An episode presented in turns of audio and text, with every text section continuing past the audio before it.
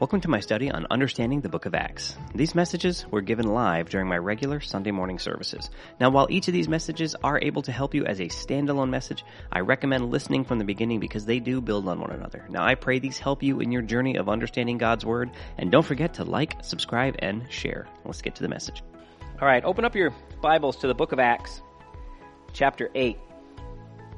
And we're going to basically kind of be around that section today. And uh, I want to start today with a question for you. Um, I think it's kind of interesting that uh, um, the video that was put up today. So, one of the things that I try not to do is I try not to tailor things for my message. I find it far more interesting to just let let them happen and kind of see what Ashley picks or what else what what else comes up. And almost always they intersect, which is so cool to watch happen. Obviously, it's a coincidence, right? God's hand isn't involved in that at all, right? Because that's not what he does. Um, no, his hand's all over it. Uh, because God is involved in everything that we do. And, and they're wonderful, subtle reminders that He's in control. You know, that He's, that He's watching all this stuff. So I want to start with a question today uh, as we continue this process of understanding the book of Acts.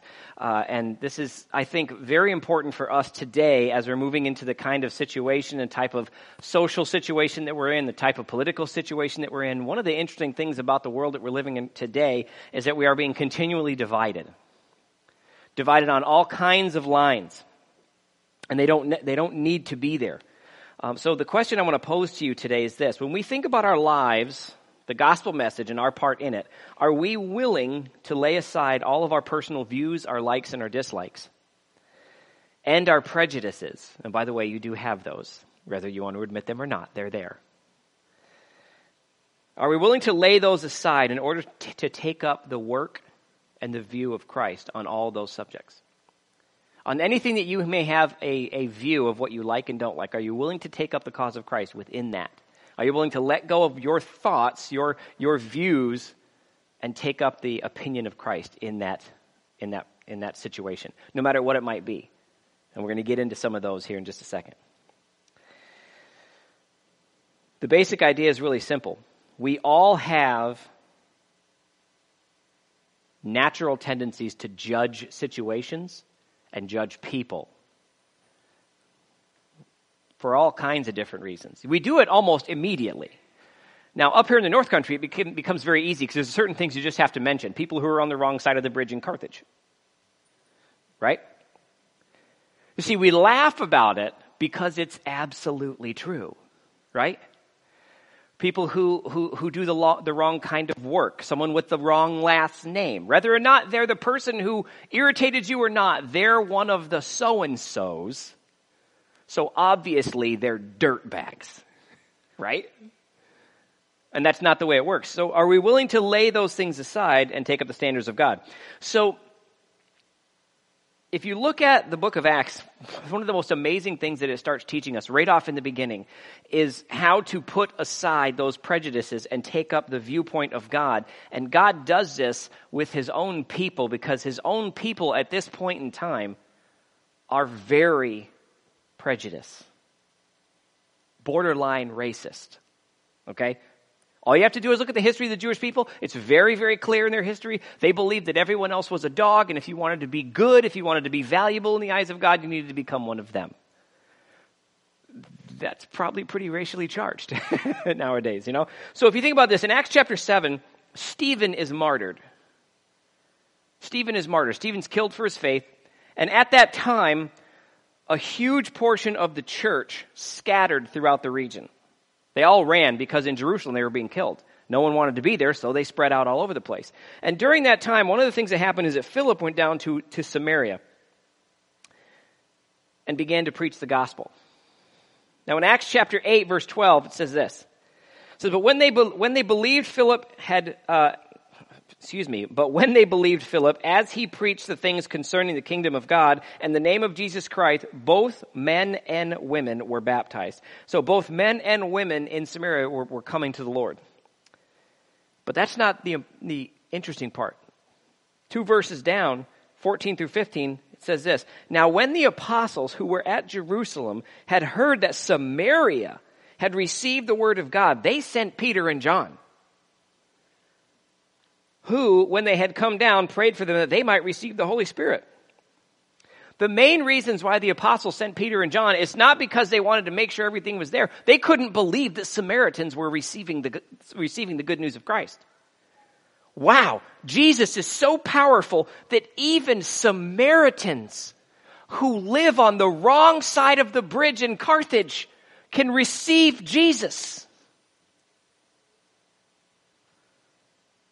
Those people who went to the wrong high school can still receive Jesus the way we do. So they went down, they needed to see it for themselves.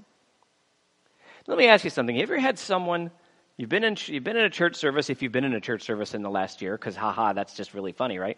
So if you ever been in a service or you run into someone that you knew from your past, and you find out that they're a Christian now, and now all of a sudden, all the reasons you hated them, all of the things that you validated in your own mind why they were never going to end up in heaven, now you have to wrestle with those because they're not valid anymore.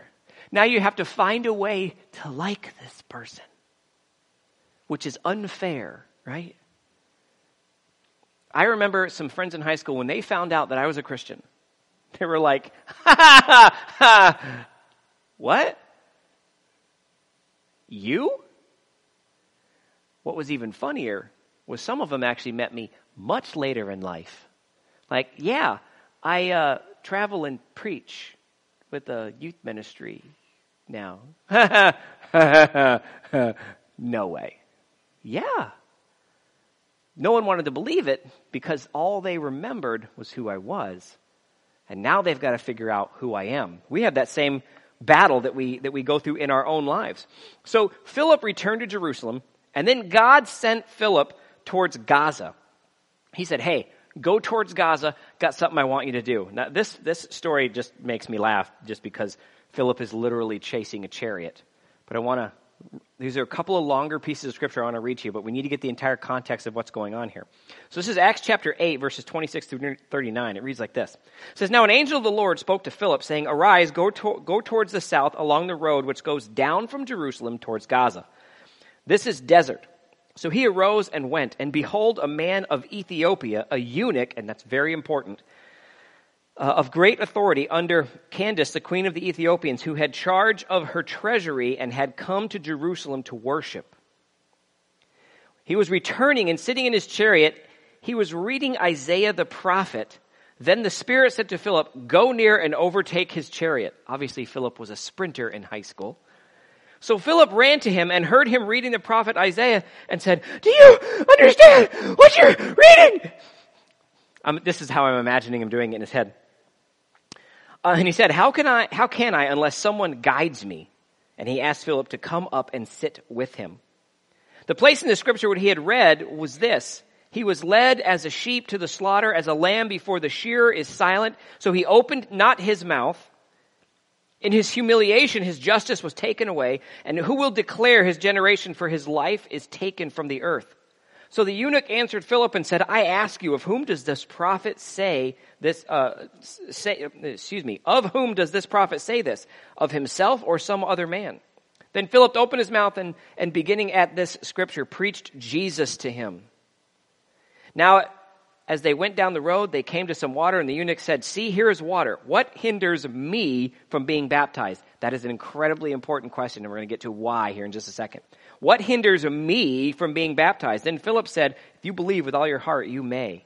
And he answered and said, I believe Christ Jesus is the Son of God. So he commanded the chariot to stand still, and both Philip and the eunuch went down into the water, and he baptized him. Now, when he came up out of the water, the Spirit of the Lord caught Philip away, so that the eunuch saw him no more and he went on his way rejoicing. I think I would have freaked out before I started rejoicing. Just saying, you know, all of a sudden Philip is star tracked away. I think I would have lost my mind just for a moment. But it's still cool. So, why was this such a big deal? What was the issue with this? And why is God giving us this account? God is giving us this account because it happened to a eunuch. Not only was this person an Ethiopian, he was technically a Gentile, he was a non Jew. He was a eunuch. Eunuchs have a, go through a process where their body is mutilated. We'll just leave it at that. But that meant he was ceremonially unclean. Jews were not allowed to be around these people. It was bad enough to be teaching him about the Bible. But to be around this person was, was borderline heresy. And then to baptize them into the church of Christ, into the, into the, into the family of God, was an enormous risk on Philip's part because he could very easily be excommunicated by the entire community. Isn't that interesting? You think about this today. There are so many things that, that revolve around this today. How many of you know people who have a divided home? One person has this political view, the other person has that political view, or someone's parents are a conservative and their kids are Democrat, right? Now all of a sudden, you have this discontinuity and no one wants anything to do with you because you're the wrong type of person. You don't believe in this, so I don't want to have anything to do with you. Obviously, I can't welcome you into my home because you have these beliefs. This is exactly what was going on in this time with Philip. So, for Philip to do what he did, he was breaking some major rules. But this is exactly what God wanted him to do because God didn't want Philip to see an Ethiopian eunuch through the eyes of society. God wanted Philip to see an Ethiopian eunuch as someone who was seeking after God and who needed someone to come and explain the Word of God to him. Regardless of what was going on in his life, regardless of what was going on in his body, regardless of how society had received him, he was simply a person on earth who was lost without Christ, who needed Jesus and was trying to find Jesus. And as the Ethiopian eunuch says, I can read this, but I don't understand it unless someone explains it to me. How will they know unless someone goes? How can they hear if no one preaches? This makes sense. This is Jesus trying to, this is God explaining things to us through His Word. You think about the people in our day as we, that we look at as unclean by society. Who is it that we see that is unclean? Well, maybe that person's not gonna, not gonna become a Christian. Maybe that person's not gonna end up in heaven. This is society trying to divide us along different lines. Some of the ways society divides us is on income. That's pretty easiest one, right? The rich people hang out with the rich people, the poor people hang out with the poor people, right? You don't want a rich person hanging out with someone in a trailer because that's totally wrong. And, you know, and someone from a trailer doesn't go hang out with the rich person because, you know, their friends don't want to do that. So we divide. We stratify ourselves. How about this one? Lifestyle. How many people do we not connect with because maybe they're an academic and you're not? Or you're an academic and they're not?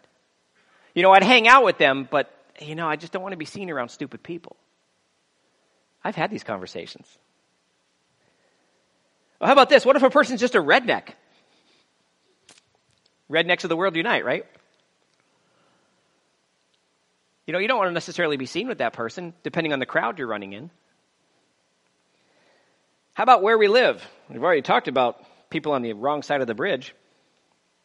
What about people from Lewis County and people from Jefferson County? When we moved from Jefferson County to here, one of the interesting things that happened is we bought a house in town, um, and you know everyone kind of knew where the house was, and we still get told, "Oh, you live in so and so's house." Like we've been there ten years, and we bought the house. It's not so and so's house anymore. But when we moved, when we first start, when I first started pastoring here, I would meet people in town because I'd, I'd, come in. We lived in, we lived in Jefferson County, and I'd come in and I'd run into people, and, and they'd say, Oh, so are you the new, new pastor at the, the church? At the time, it was the church up on the hill. It was the Red Roof Inn, basically, is what it was, a mile down Doran Road. So, so you're the new, you're the new pastor down there? Yes, I am. Yes, I am. Oh, that's really great. So, where are you guys living? Oh, well, we live on just this side of Watertown. Oh. Like, the whole conversation changed. So I went from someone that was in the community to someone who is now unclean. I'm a Jefferson County eunuch. That's essentially what ended up happening. And what we found out was we had something we could leverage that we didn't even know. Samantha's grandparents owned a farm here like a billion years ago. So we'd run into the right people and we'd say, oh, well, Samantha's parents owned the, the, the they were the Fullers. They owned the farm. The, oh, we know them. All of a sudden we're in. Like, is that seriously? Like all of a sudden now I'm clean? I'm unclean before, now I'm clean? When we first moved to New York in 1987, we came over from Germany. My father was in the military. If anyone remembers the Fort Drum expansion in 87, the military were the unclean. We were absolutely, we were not wanted. Now people, people's like, well, this, this base needs to close. Get these people out of here. You talk about base closure now, everyone loses their mind. Because they realize there's something a little better there. But there were times we would go to the, we, we would go into school. Oh, you're one of those military kids. So obviously you think you're better than everybody else. No, not really. At the time I was three foot four. you know, it's 11th grade. it's, it's, so when you're that size, the only thing you can say to someone is, "I'll climb all over you." just, it just doesn't doesn't doesn't matter. But people are viewed in, in these ways, and we don't realize we have these embedded prejudices in our lives. How about this? A person's history. We judge pers- people based on their history. Someone dated the person you liked in high school. Now you hate them forever. How about this? There's a girl in high school who's kind of a tramp. And yes, they do exist. But she's gotten out of high school. And that's the only way you remember her as that, that tramp. You don't, you don't see her as she is today. How about a boy who was a bully or a jerk or someone who played, played around with the ladies? See, that was then, not now but we judge them based on who they used to be.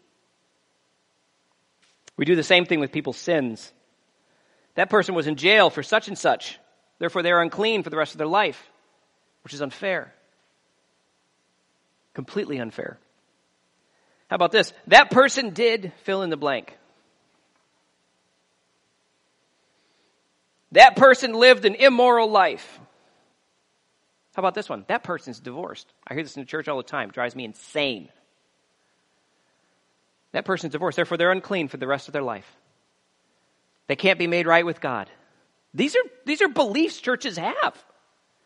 We've declared someone unclean because of a moment in their life, and we've completely forgot the overwhelming value of grace.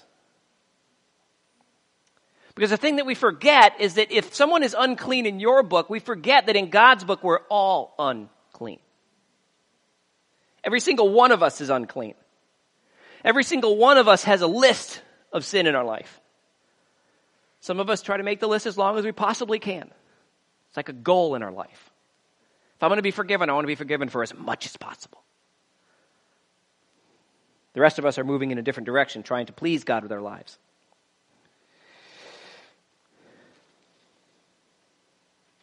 But God came, Christ came for the unclean.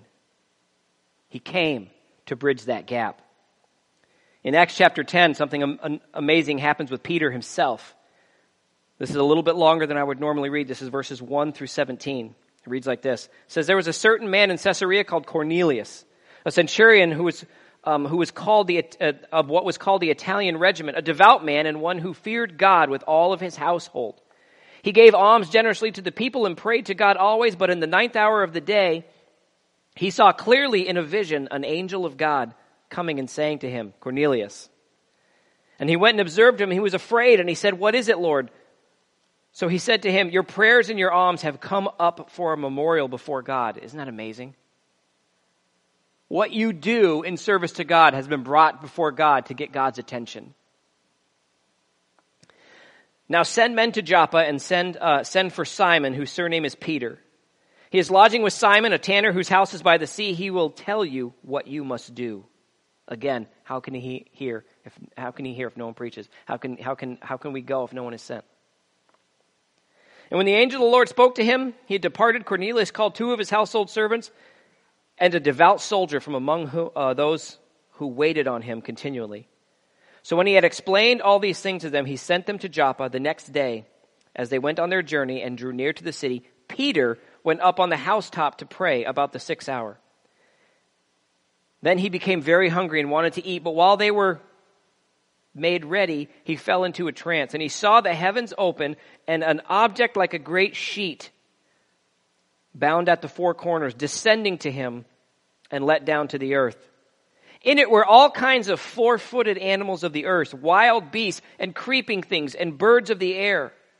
Unclean animals, by the way. And a voice came to him, Rise, Peter, kill, eat. And Peter said, Not so, Lord, for I have never eaten anything common or unclean.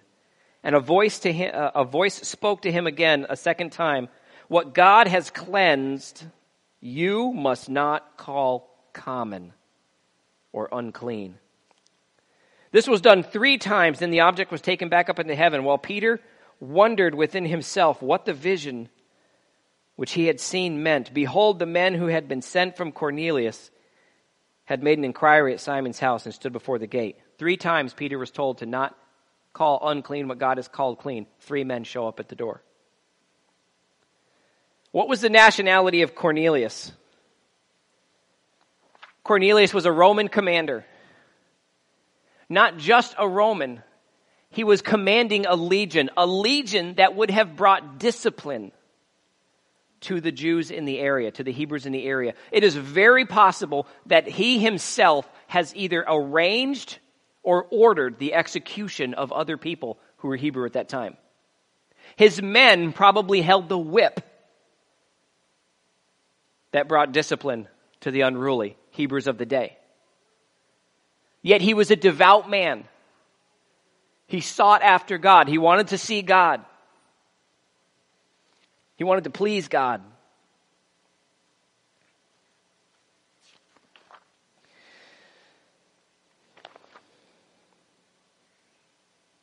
Listen to this. 25 through 36 says, As Peter was coming in, Cornelius met him and fell down at his feet and worshiped him. But Peter lifted him up, saying, Stand up, I'm a man also. And he also talked with them. He went in and found many who had come together. And he said to them, You know how, un- listen to this, how unlawful it is for a Jewish man to keep company with or go to, one of, uh, to the home of another nation. But God has shown me that I should not call any man common or unclean.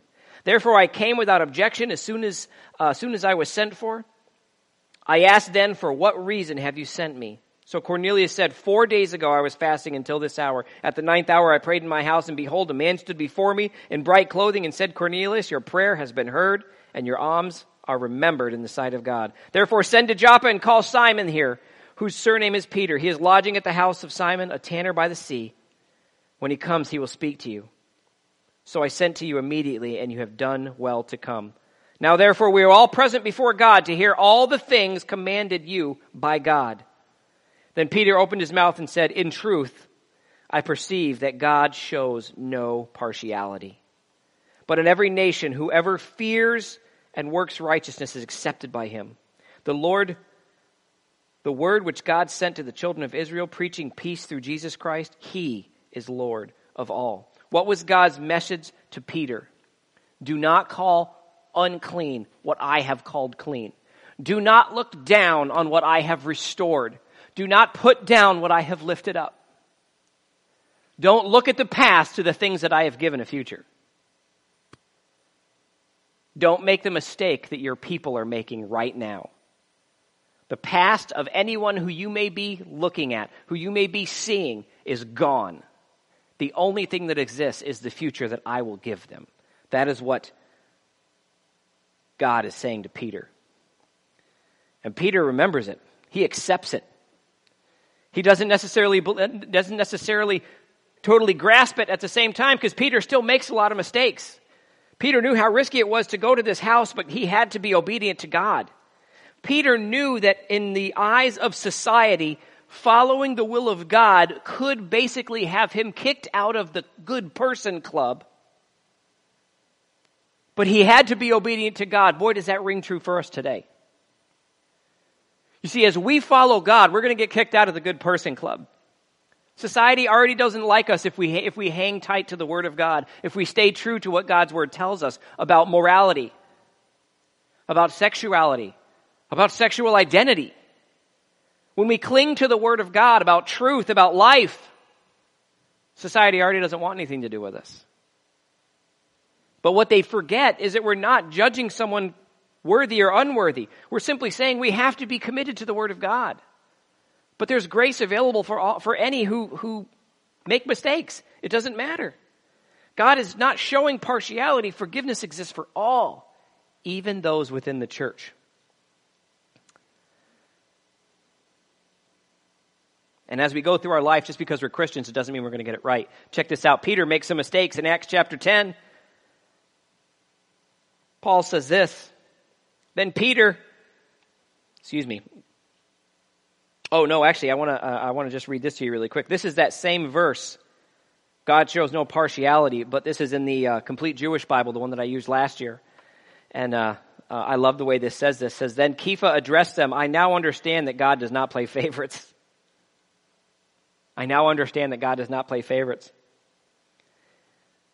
But in the book of Galatians, check this out. Paul grabs him in chapter 2 verses 11 and 12 says, But when Peter came to Antioch, I opposed him to his face for what he did wrong. When he first arrived, he ate with the Gentile believers who were not circumcised. But afterwards, when some of, some friends of James came, Peter wouldn't eat with the Gentiles anymore. He was afraid of criticism from these people instead on the necessity and insisted on the necessity of circumcision even though Peter had gone through this process with Christ, God had shown him not to call unclean what I have called clean. Peter is still making the mistakes. How many times have we done this where we want to stand up for God? We want to walk, we want to walk in the light of godly truth. We want to, we want to be known as a Christian and all of a sudden certain friends get around us. And what do we do? We revert back to our old habits. We revert back to our old language. Some of you know what that old language is, right? our old habits, our old jokes, our old drinking, our old smoking, our old driving habits. Pick something. Doesn't matter. Because we're afraid to tell the people we're with now who we are now. And this happens way too often, folks. Way too often. When you get around the wrong person, or the right person, however you want to look at it, and they have more influence over you than the Word of God does. And you become the person that God does not want you to be. God has made you clean, but you become the unclean version of yourself. Maybe just for a few minutes. And Paul says, confront that person to their face and remind them that this is wrong. Sometimes we don't want to do that because that's rude. According to the Lord, there's only two types of people on this earth those who know, who do not know Christ as Lord, Lord and Savior. You may not realize this, but those people who do not know uh, Christ as Lord and Savior are lost. They're judged. They're already judged. They're adrift. They live, they're living a meaningless life. They have no hope, and we have no right to expect anything godly from them. The people who don't know Christ as Savior have no hope. They have, it doesn't matter what they achieve in their life, they're still going to end up in the same place. And we should never expect anything godly from them. Here's an example. When you have politicians that do not confess Christ, and you expect them to act in a manner that reflects biblical principles of morality and honesty, you're fooling yourself. You're fooling yourself. I've met more people when they come up to the point of an election go, yeah, I know this guy's a Christian, but this guy's just saying the right things. That's because one of them's following Jesus, the other one's a politician!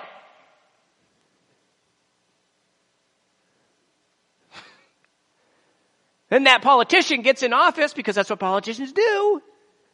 And we go, wow, I thought they would be better. I thought they would make better decisions. I thought they were going to be more helpful. I thought they were going to be more moral. I thought they were going to be more accepting. Now all of a sudden, they're doing all this stuff that I didn't think that they would do. Why would you expect anything different? They don't have the light that guides them into truth in them. It's not there.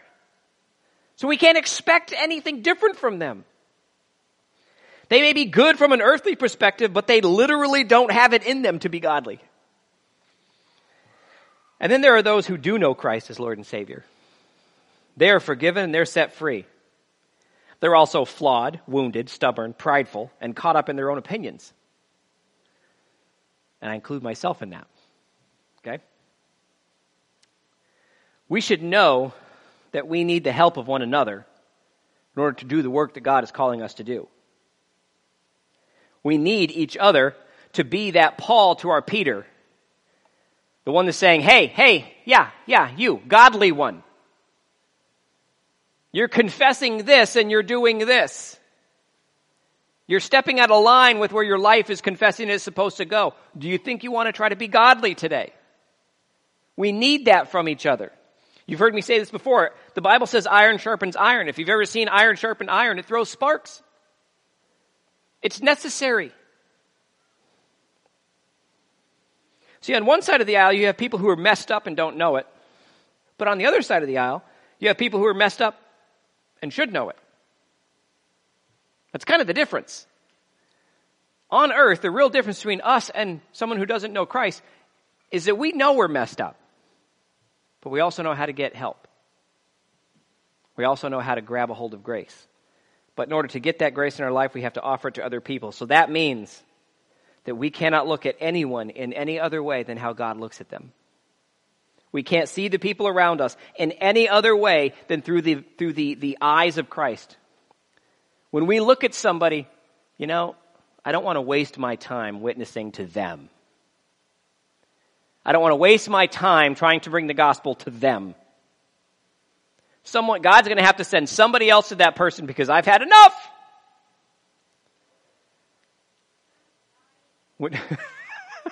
That's awesome.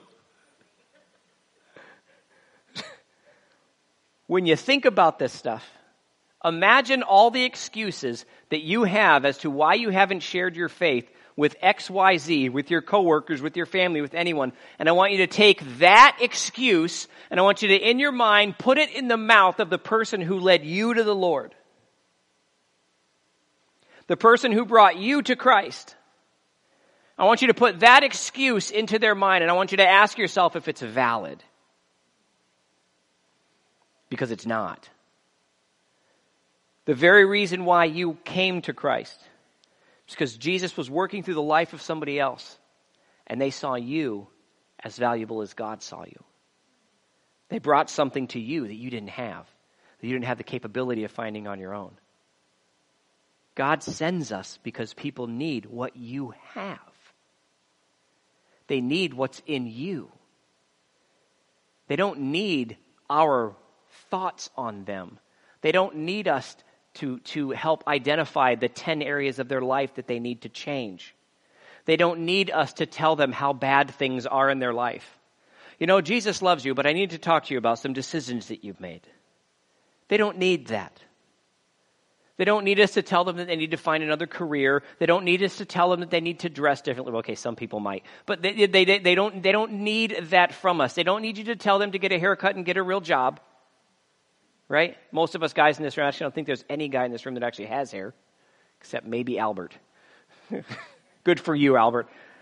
Yeah, JP, but it's all in his face. I mean, it's really, you know. I don't know. If, I don't know if that counts. I think all the hair in his head got scared and just came out of his mouth. Yeah, it's like, you know, there's. Uh, sorry, it was there, and I, I just had to. You know, this. They need the very thing from you that Christ gave to you, and that is grace that is tolerance. That is acceptance. No matter who they are, no matter what lifestyle they've chosen. I got asked a question once I thought was very interesting. He said, Pastor, are uh, people who pick ungodly lifestyles, and we'll just leave it at that because we all know how the algorithms work. Okay? Think you can read between the lines? If people who, who choose ungodly lifestyles, are they allowed in your church? Now, I was sad for two reasons. One, that their experience with the church was that you had to be a certain type of person to be welcome, wherever they got that from. And two, they thought that either I or the church here would be the same way. See, so their opinion of Christianity is that they have to achieve this before they're welcome. God's view of Christianity is that you can't get out of the hole you're in until one of his people helps you out. Do you understand what I'm saying? It's not about elevating ourselves up and trying to get other people to be like that. It's about looking down for those who are stuck and realizing that you were stuck and someone helped you out. No matter where they are, no matter who they are, no matter what lifestyle they have, no matter what choices that they're making, God is willing to accept all and redeem all. We have forces around us every day trying to divide us along lines that have no real or lasting value. They want to divide us over income, political party, race, career field, your environmental issues. You know, I'd like to be your friend, but you drive a big truck. So obviously you just want the earth to blow up. Oh, okay, yeah, yeah. I live on the earth. I mean, I don't know if people realize that, but just, you know, it's fine. I still live on the planet here, you know. Your views on morality, and of course, our religious views. The goal of these people is the same to get you to, be, to focus your attention, to focus your thoughts on things that have no value. That's the purpose of those arguments. That's why the enemy brings those arguments to us, because they have no lasting value. They mean nothing. Our goal as believers in the world is to live for God and focus on what He says is important. bringing the gospel of Christ to all of the lost, regardless of their race, gender, income, political party, etc. It makes no difference. I don't know if you realize this, but there can be Christians who are environmentalists. There can be Christians who are uh, who are Democrats. I know this is really hard for some people to understand. I'm just going to leave that alone. It's about following the will of God, not about achieving something before God will come and meet you. So we need to change the way we look about the world around us because the world around us is working very, very hard to get you to narrow your focus on things that don't matter, especially as believers.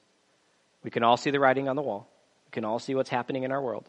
They're trying to get us to look at things that don't matter, to focus our attention and our energies and our resources on things that have no eternal value.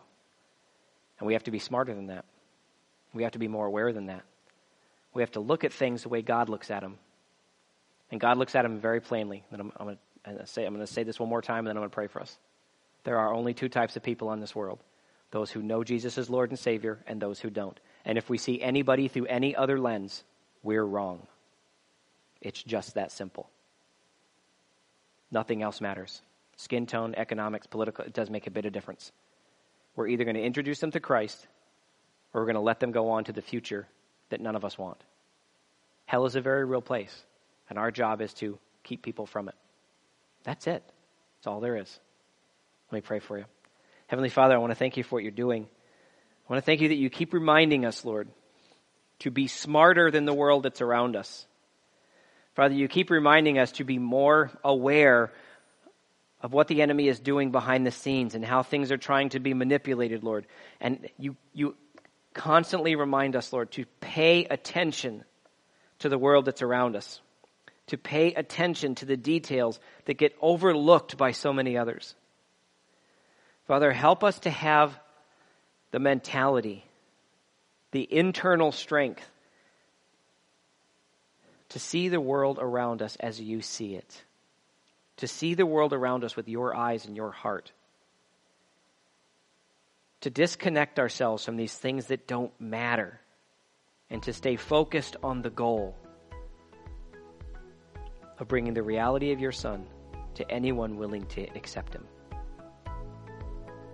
Help us to stay focused on the goal, Lord, so that when we see you, we will hear from you. Well done, good and faithful servant. We trust you with our days. We trust you with our future. We put all this in your hands we say, use us, Lord. In Jesus' name.